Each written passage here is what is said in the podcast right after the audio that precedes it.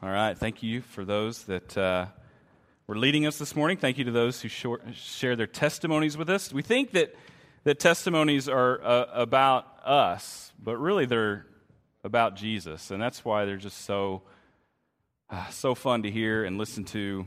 And uh, Doug, we love you. Uh, lots of people here know you well, and they know of your faith and trust in Jesus Christ. So um, that's obvious. Turn to Mark 12. Mark chapter 12. I had a thought this week. Uh, what would our 24 hour news cycle talk about? So, you know, CNN and Fox News and MSNBC, all those. Where would they be if they couldn't talk about politics and religion? They wouldn't have anything to talk about, would they? There, there's such passion and sizzle and interest in these two subjects, then the news channels would have nothing compelling to report if they avoided politics and religion, besides maybe weather, right? And somehow weather's been pulled into politics uh, these days as well. So you have these two volatile subjects, and they are volatile in isolation, but the two subjects manage to intersect, and they intersect a lot. All sorts of issues in our day have politics and religion overlapping, which makes sense when you think about it. America itself was founded because of the collision of politics and religion. But in our day, whether it be the finer points of the Affordable Care Act, the debate about abortion, protecting the unborn, civil ordinances that seek to limit the freedoms of churches or faith groups, maybe it's just war theory, or a hundred of other issues, politics and religion collide. Sometimes they violently collide in our culture. And it's at that point where they collide where many sincere believers are beginning to ask questions. Questions like what is a Christian's responsibility to the state? What are we supposed to do when our allegiance to God conflicts with our allegiance to government? Can I be a good citizen and be a faithful Christian? And these are not mere academic questions. These are questions that directly touch the lives of many, many believers today and will likely continue to affect us in the days ahead. In our text for this morning, the question of a Christian's allegiance to both God and government is brought to Jesus Christ. And as we come to this, let me just say this this is why I love teaching expositionally.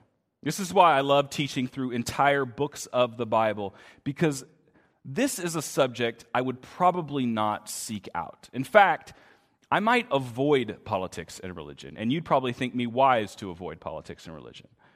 But because we want to be faithful to our study of Mark's gospel and faithful to all that Scripture teaches, we get to tackle politics and religion today. So as you turn to Mark 12, let me remind you that we're about three fourths of the way through the Gospel of Mark. We're in the final week of Jesus. We've been studying this book for about 13 months. Now we are in Jesus' final week. And what we've been seeing in our last few studies is that, is that this story is about to culminate. So if Mark's Gospel had a soundtrack, that music would be getting more and more intense. Jesus has entered Jerusalem, he's entered the temple, he's turned over the tables in the temple, and at the midweek mark, he's occupying the temple. The temple's his. He's teaching in its courts, he's proclaiming the truth of the gospel to all who have ears to hear. This chapter began, chapter 12 began with a, a parable that Jesus told about a man who owned a vineyard. He owned a vineyard and he rented it out to tenant farmers for these farmers to care for and even benefit from. And when harvest time was due, the vineyard owner sent a series of slaves back to the vineyard, back to the farmers to collect the fruit. And you remember the tenants, they brutalized the slaves. They crushed the head of one, they killed the others. Every slave the owner sent, the tenants maimed or murdered or mistreated. Finally, the owner of the vineyard, doesn't send an army, he sends his son. And the wicked tenants kill his son. And through the dramatic telling of that parable, what Jesus is doing is he's recounting the history of Israel. Israel is the vineyard of God. God assigned that vineyard to stewards who were to care for it, religious leaders, these stewards who were the caretakers of Israel. What did they do? Well, all along the way, they ignored, shunned, even killed the prophets. Basically, everyone that God sent to them, they rebelled against, from Moses to John the Baptist. Now they want to kill the Son. And everybody who was standing around listening to Jesus tell this parable, they know exactly what the story means. They get it. They know, they all know that he's referring to the wicked leadership of Israel. They know the leaders have hatred toward Jesus. They know they want to kill him. And the leaders themselves, they know that they've been exposed. That's what verse 12 says. They understood that he spoke this parable against them, so they left and they went away. I said last week the name for this delegation of leaders in opposition to Jesus is the Sanhedrin. The Sanhedrin was made up of 70 men plus the high priest, and the Sanhedrin, they ruled religious life in Israel. The Sanhedrin would have been made up of really three primary groups of people the scribes. The scribes were the experts in the law, they were the scholars and the teachers of the day. Uh, included also in the Sanhedrin would be some prominent Pharisees. The Pharisees were the theological conservatives in Israel, they were the fundamentalists, you might say.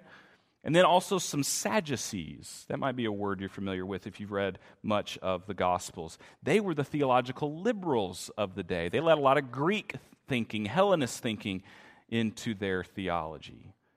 And those three groups primarily would have made up the Sanhedrin. You might have some of the chief priests and some of the tribal elders as well, but the 70 men plus the high priest, that's the Sanhedrin.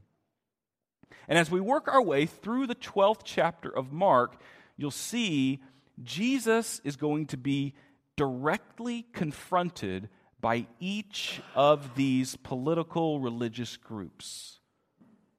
Starting here with the Pharisees, then the Sadducees, then the scribes, they're all going to examine him. And their goal is to trap him. In their own way, trap him. With their own pet issues, they want to trap him because they want to destroy him.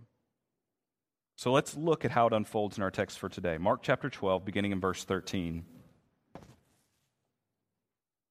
Inspired by the Holy Spirit, Mark writes, And they, they being the Sanhedrin, they sent to him, to Jesus, some of the Pharisees and some of the Herodians to trap him in his talk. And they came and said to him, Teacher, we know that you are true and do not care about anyone's opinion, for you are not swayed by appearances, but truly teach the way of God. Is it lawful to pay taxes to Caesar or not? Should we pay them or should we not? But knowing their hypocrisy, he said to them, why put me to the test? Bring me a denarius and let me look at it.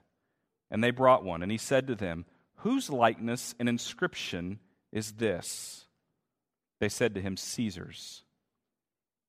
Jesus said to them, Render to Caesar the things that are Caesar's, and to God the things that are God's. And they marveled at him. This is God's word.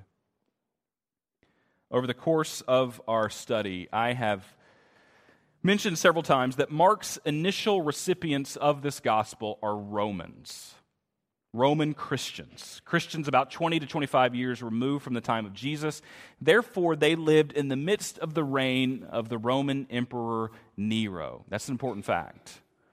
And many times I've described the diabolical attitude that Nero had toward Christians in Rome. He sort of killed them for fun, for sport, for entertainment. He would impale them on long poles. He would crucify them in mass. He would sic wild beasts upon them in the Colosseum. He would put animal skins on himself and pretend to be a wild beast and attack them like a raving madman.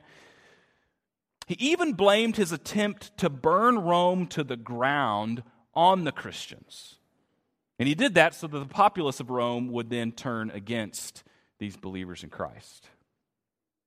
So, as Mark writes these words from Jesus about paying taxes to Rome, you have these Christians in Rome sitting under maybe the beginnings of Neronic persecution, and they would be the first to read these words. This is the same group who would first read Paul's letter to the church at Rome, the letter of Romans. And in that letter, chapter 13 of the book of Romans, Paul writes these words that, in many ways, mirror the answer of Jesus that I just read. Paul says, Let every person be subject to the governing authorities. For there is no authority except from God, and those that exist have been instituted by God. Therefore, whoever resists the authorities resists what God has appointed, and those who resist will incur judgment. For rulers are not a terror to do good to, to good conduct, but to bad. Would you have no fear of the one who is in authority? Then do what is good, and you will receive his approval, for he is God's servant for your good. But if you do wrong, be afraid, for he does not bear the sword in vain. For he is the servant of God, an avenger who carries out God's wrath on the wrongdoer. Therefore, one must be in subjection, not only to avoid God's wrath, but also for the sake of conscience. Verse 6 For because of this, you also pay taxes, for the authorities are ministers of God attending to this very thing. So, Paul and Jesus have the same view. They say the same thing love God, pay your taxes. It's March, March 1st, right? You've got 45 days to love God and pay your taxes. Some of you are way ahead of me. You've already done that and got your money back. Illustration There's a man named Justin. Justin lived in the middle of the second century. And Justin wrote a famous apology or defense of Christianity in which he countered a frequently made accusation that Christians were disloyal to the state, that they made bad citizens. Justin said no. He said that the truth was the very opposite of what was being alleged. He said that there are not more obedient, loyal, hardworking, productive citizens in all the empire than the Christians. These are the people, he said, who, of all the people in the world, live peaceable lives and can be counted on to obey the laws. He went on to say that Christians always pay their taxes with exemplary faithfulness, which was something that could not be said of the ordinary citizens in the day. The empire, Justin said, would run far more smoothly if there were more Christians, not less. As it happened, it was not long afterward that Justin himself was dragged into a Roman law court, and there he was being accused of being a Christian. His accuser was apparently a rival teacher of philosophy who, was, who, who had become jealous of Justin's popularity and success. And so, Justin, along with six other Christians, apparently disciples of Justin, they appeared with him in the dock. The judge was looking to find them guilty so the judge commanded the accused, commanded them to sacrifice to the state gods. They refused to do it. He asked each man in turn if he were a Christian. Each acknowledged that he was. Most, if not all of them, had been taught the Christian faith by Justin. They were not all clever, but none of them wavered. They were then threatened with flogging and with execution. Jeering, the judge asked Justin if he thought that he would ascend into heaven. I don't think so, Justin replied. I'm fully convinced of it. And after one last but equally fruitless attempt to get them to offer sacrifice to the Roman gods, the judge condemned them all to death by beheading. And so it was that Justin received the name by which he has been known throughout history Justin Martyr. And isn't it interesting and isn't it revealing and important that Justin's loyalty pay in his loyalty to the government, he paid his taxes to the same government that murdered him. He paid his taxes that built the temples for state gods, that, that paid the craftsmen to build the idols that he and his six friends were commanded to worship, but they did not. When at the end of his trial, the judge threatened Justin, saying, Unless you obey my commands, you will suffer tortures without mercy. Justin replied, We desire nothing more than to suffer for our Lord Jesus Christ, for this gives us salvation and joy before his dreadful judgment seat, at which all the world must appear.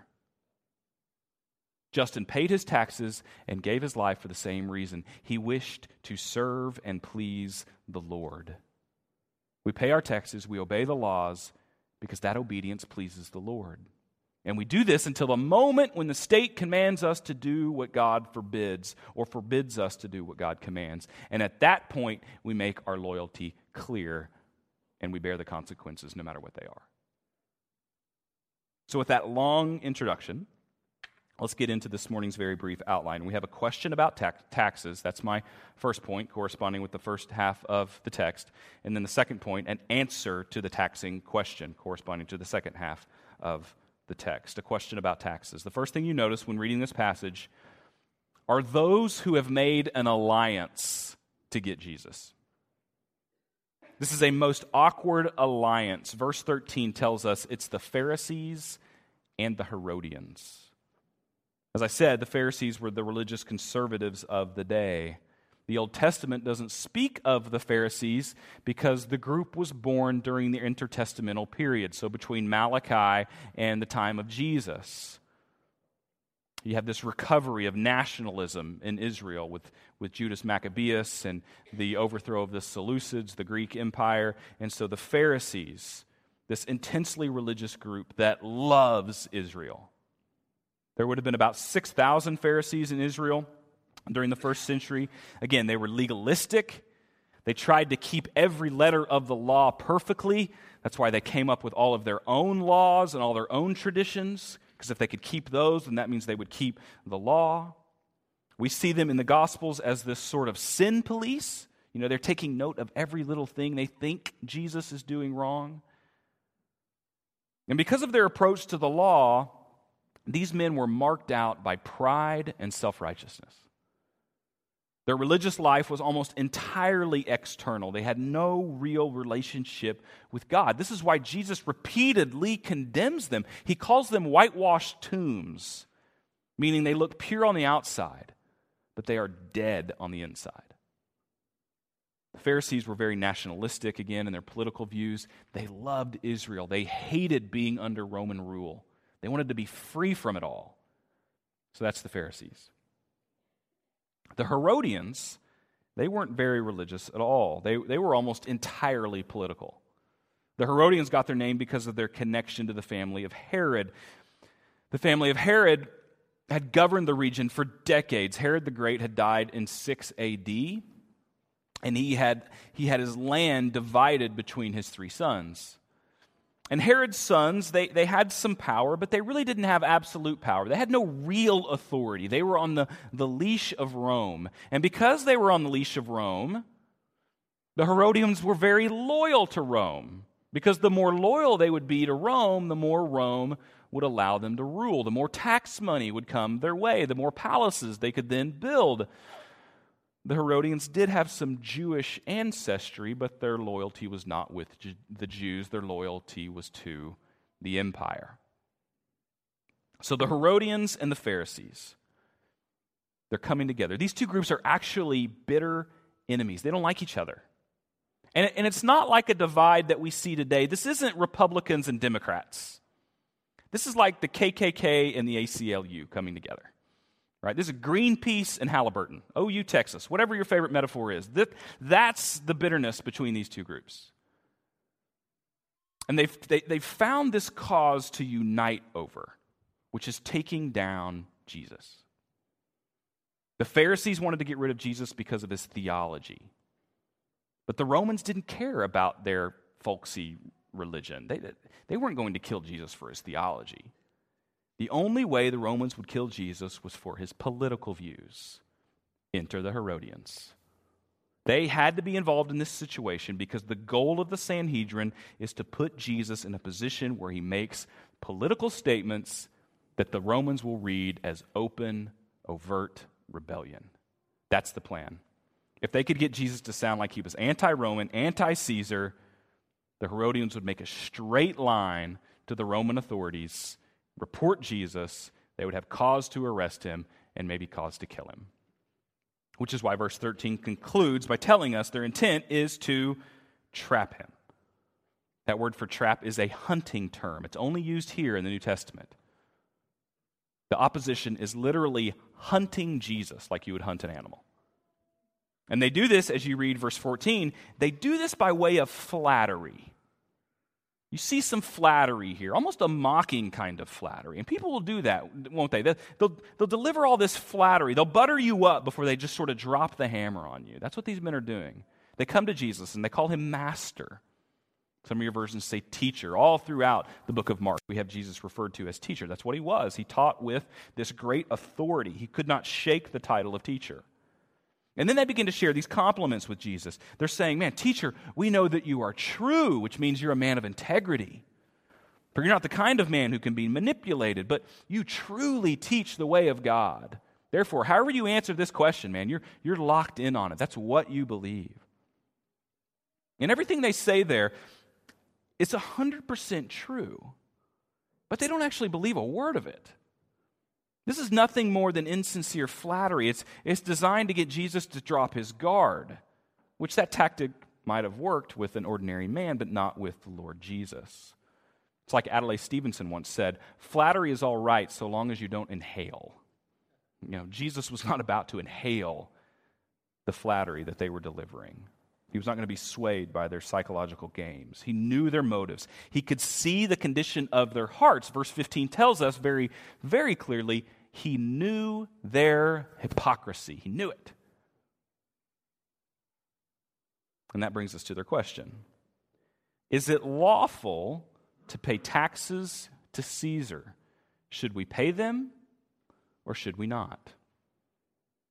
Notice how the Pharisees frame this question. They say, Is it lawful? They're making this a theological discussion. Does it correspond to Old Testament law to pay taxes to Caesar? Is this allowed by God? They moved politics into religion. They couldn't help it. And they couldn't help it because Rome was a tax happy empire. The Roman Empire was built through taxation.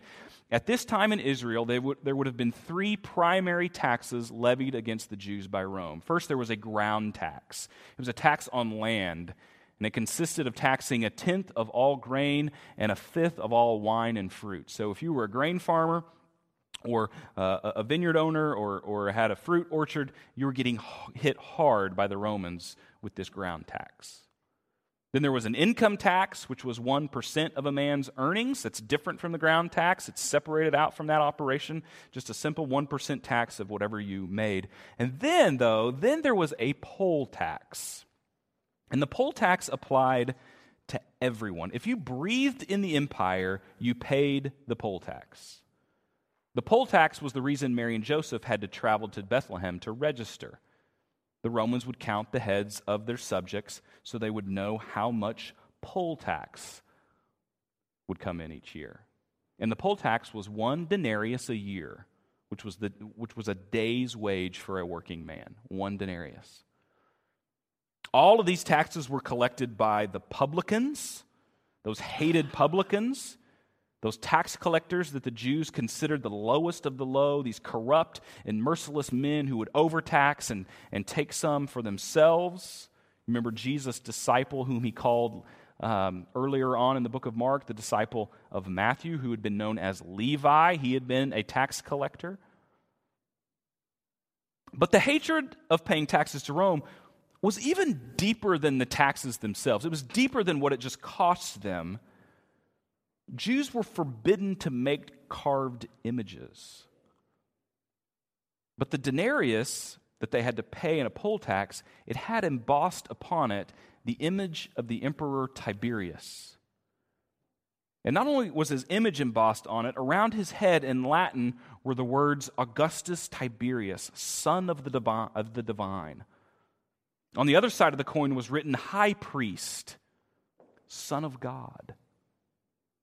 You can perceive with their laws about graven images and all these different things, you can per- and blasphemy, you can perceive how offensive these little coins would be to the Jews. Some Jews were so revolted by the denarius, they wouldn't even look at one, let alone hold one. So then, how ironic is this situation here stands Jesus Christ. He's God's great high priest. He's the King of kings. He's the real Son of God. He's in the temple, this temple that was ruled by Jewish chief priests. and he's being asked a question about paying taxes. So, what was Jesus to say in answer to this impossible question? If Jesus said, Sure, pay your taxes to Rome, then his influence with the people would have been destroyed. He would have been regarded as a traitor and a coward. But if he said, Hey, don't pay the poll tax to the Romans, then they would have arrested him. Then he'd be guilty of some kind of insurrection. So, let's look at his answer. Let's look at his answer there. Verse 15, OB. His answer starts with asking for one of these coins, for a denarius. And it's interesting that they brought him one. Jesus didn't have one. Jesus, the, the Lord of glory, didn't have a day's wage to his name, but he knew they did. He knew they did. And so, what, what's he pointing out? He's revealing their hypocrisy. He's saying, You hate this tax, but you use this money. You have some. I know you do. You all enjoy the things the empire can afford you. The empire builds roads and aqueducts and provides security and keeps the peace and increases commerce. You have the denarius, which means you participate in the civil life of Rome. Therefore, your civil obligation is to pay the tax, to render back to Caesar that which belongs to Caesar, this denarius. Just as I read in Romans 13, the state is ordained by God. The state brings valuable services to the people of God. And as we share in the benefits of the state, so we also share in the responsibilities of the state. John Stott, Stott died a few years ago, but he was an evangelical scholar par excellence. And he says this about politics, gives us a, a, concise definition of politics and our interaction with it. He says the broader definition of politics refers to the life of the polis, the city, and the art of living together in community. In this sense, all of us are involved in politics since Jesus, since Jesus calls all of us to live in society. Albert Mohler, president of Southern Seminary in Louisville, Kentucky, says Love of God leads us to love our neighbor. And love of neighbor requires our participation in the culture and in the political process. Even as we know that our ultimate citizenship is in heaven, and even as we set our sights on the glory of the city of God, we must work for good, for justice, and righteousness in the city of man. Can't get out of this. But the question that comes invariably is what about paying taxes to a government that has set itself up against God? Is it right to pay your good, hard earned money to a government that wastes it or puts it to work in areas that you adamantly oppose? And you hear that kind of questioning a lot, especially if you're on Facebook. Uh, seems, that seems to come up quite a bit. And we complain about it, but Think about Christians in Iran or Libya or China. Think about how they're processing this question. And think about Jesus' answer. Jesus says, Pay your taxes. He calls us to give to Caesar that which belongs to Caesar. Contrary to many views of Jesus, he is not just another freedom fighter from Galilee. He's not trying to lead a revolution to free Israel from Rome. No, he's fully submissive to Rome's right to rule and to their right to collect taxes. But notice, there's a limit as to what belongs to Caesar. Our ultimate allegiance is not to the state, it's to God. Caesar may own our money, but God owns us. And that's really the issue here. The issue in Jesus' answer is not taxes. The issue is to give God what you owe God. What do you owe God? I'll tell you what you owe God. You owe him the same thing those Pharisees owed him. You don't owe him hypocrisy. You don't owe him phony religion. What do you owe God? To love his son and to honor his son and believe in his son and embrace his son as your only hope and your only savior, the very son that God put on the cross to bear the punishment for your sins, to trust your life unto the son. That's what you owe God. The Pharisees were being forced to give their money to Rome, and they hated it. But not even Jesus could make them want to give what they owed God, their own souls. The coin belongs to Caesar, he says, but you, you belong to God. The coin has Caesar's image. You bear God's image. Give the coin to Caesar, give your lives over to God. So, with that incredibly wise and savvy answer, the trap collapses. In the end of verse 17, it says, And they marveled at him. Luke says they were silent. Matthew says they marveled and withdrew. But there's a little bit more to this story. There's a continuation to this story if you look at Luke chapter 23. Luke chapter 23, verse 1. And in this case, it's not just the Pharisees and the Herodians, it's the Pharisees, the Sadducees, it's the scribes, it's everybody, it's the whole Sanhedrin. And they come and they're coming before the Roman authority. In verse 1, it says, Then the whole body, this whole group of, of, of, religious leadership in Israel, they got up and they brought him before Pilate, him being Jesus. They brought him to Pilate, they began to accuse him, and listen to what they said. We found this man misleading our nation and forbidding to pay taxes to Caesar. It's an outright lie. If flattery doesn't work, then they lie. They had to turn him into a threat to Rome, so they lied.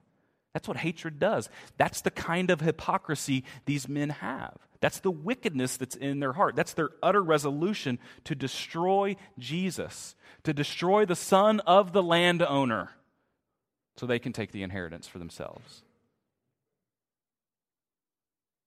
How do you serve the state? You fulfill your civil obligations and you seek to better the overall welfare of the state. That's how you serve the state. How do you serve the Lord? You serve the Lord by faithfully serving the state. But when that service requires you to violate your love for Christ, you refuse to serve the state and you brace for the consequences. That's something we need wisdom and grace for in the days ahead. There's a lot to a sermon like this. There's a lot to thinking this through. And I pray that God would give us uh, wisdom as we navigate that thinking. Let's pray together. Father, thank you for your word this morning. Lord, we all can see how the issues in a passage like this come to bear in our lives practically. So we thank you for the practical application of the teaching of Jesus. And Lord, I pray that uh, if there's anyone here that doesn't know you, that has maybe failed to see the image of you on their life, therefore has failed to give their life over to you. Lord, I pray that in this text they would see that clear truth that Jesus lays down. That we have civil obligations because of our participation in civil life, but we have a creator obligation because you've put breath into our very souls. Lord, thank you for the testimonies that were shared today. Thank you for the spirit in which they were given, and just so encouraging to hear about how you have worked in the lives of the people among us. Strengthen us today because of the words shared from your word and from the hearts of those who love you. It's in Christ's name we pray. Amen.